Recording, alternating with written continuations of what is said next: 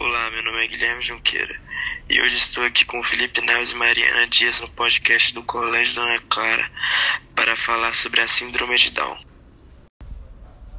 As ideias de Mendel sobre a hereditariedade.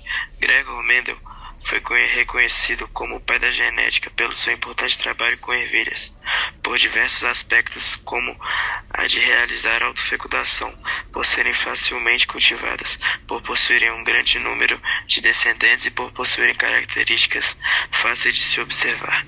Mendel realizou esse experimento com ervilhas a fim de compreender melhor a hereditariedade. Para isso, ele usou plantas puras que resultam da autofecundação geram indivíduos idênticos aos que se originam. São plantas homozigóticas.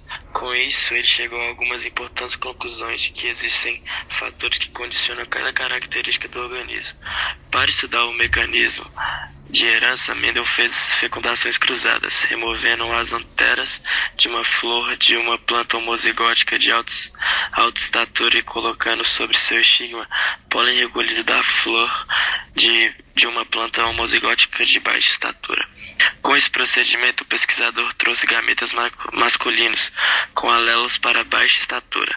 Nas antenas, encontramos o grão do pólen, que transporta os gametas masculinos. Ao colocar estigma da flor de planta de baixa estatura, ele está transferindo gametas com essa característica. Átomo. Átomo é o nome dado ao formador da matéria, ou seja, tudo aquilo que ocupa espaço e possui massa. Se aprofundando mais, o átomo é uma unidade básica de matéria que consiste num núcleo central de carga elétrica positiva e negativa em volta. O núcleo atômico é composto por prótons e nêutrons.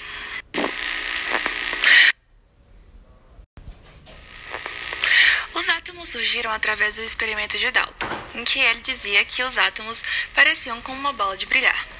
As principais conclusões do modelo atômico de Dalton foram: a matéria é formada por partículas extremamente pequenas chamadas átomos, e que os átomos são esferas maciças e indivisíveis.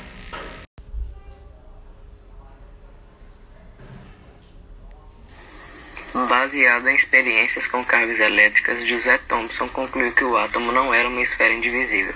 Assim, Thomson propôs que o átomo fosse uma esfera de carga elétrica positiva, onde as partículas negativas eram atraídas pelo polo positivo. Este modelo foi comparado ao pudim de passas.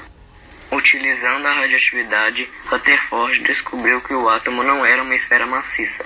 O modelo atômico de Rutherford concluiu que o átomo era composto por um núcleo positivo neutralizado por uma região negativa chamada de eletrosfera, onde os elétrons giram ao redor do núcleo.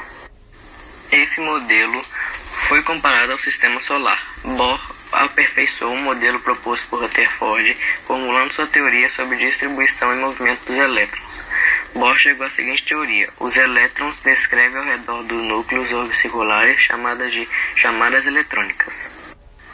Cada órbita para os elétrons possui energia diferente.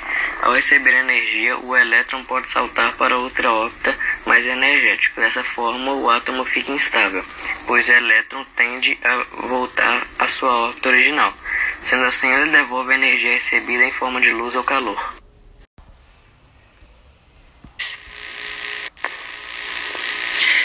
De hereditariedade a transmissão das características dos pais para os filhos.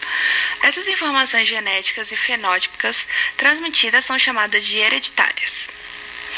A transmissão de características hereditárias é efetuada graças à fusão, à fusão dos gametas. O espermatozoide, que é o gameta masculino, e o ovócito secundário, o gameta feminino. Cada um contém 23 cromossomos.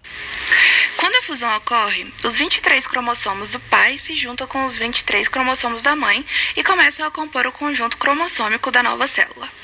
Com isso, a criança nasce com metade dos gênesis do pai e metade da mãe. E, e em casos que a criança não se parecem com nenhum dos dois, é possível que tenha características físicas que são justamente as misturas dos gênesis do casal.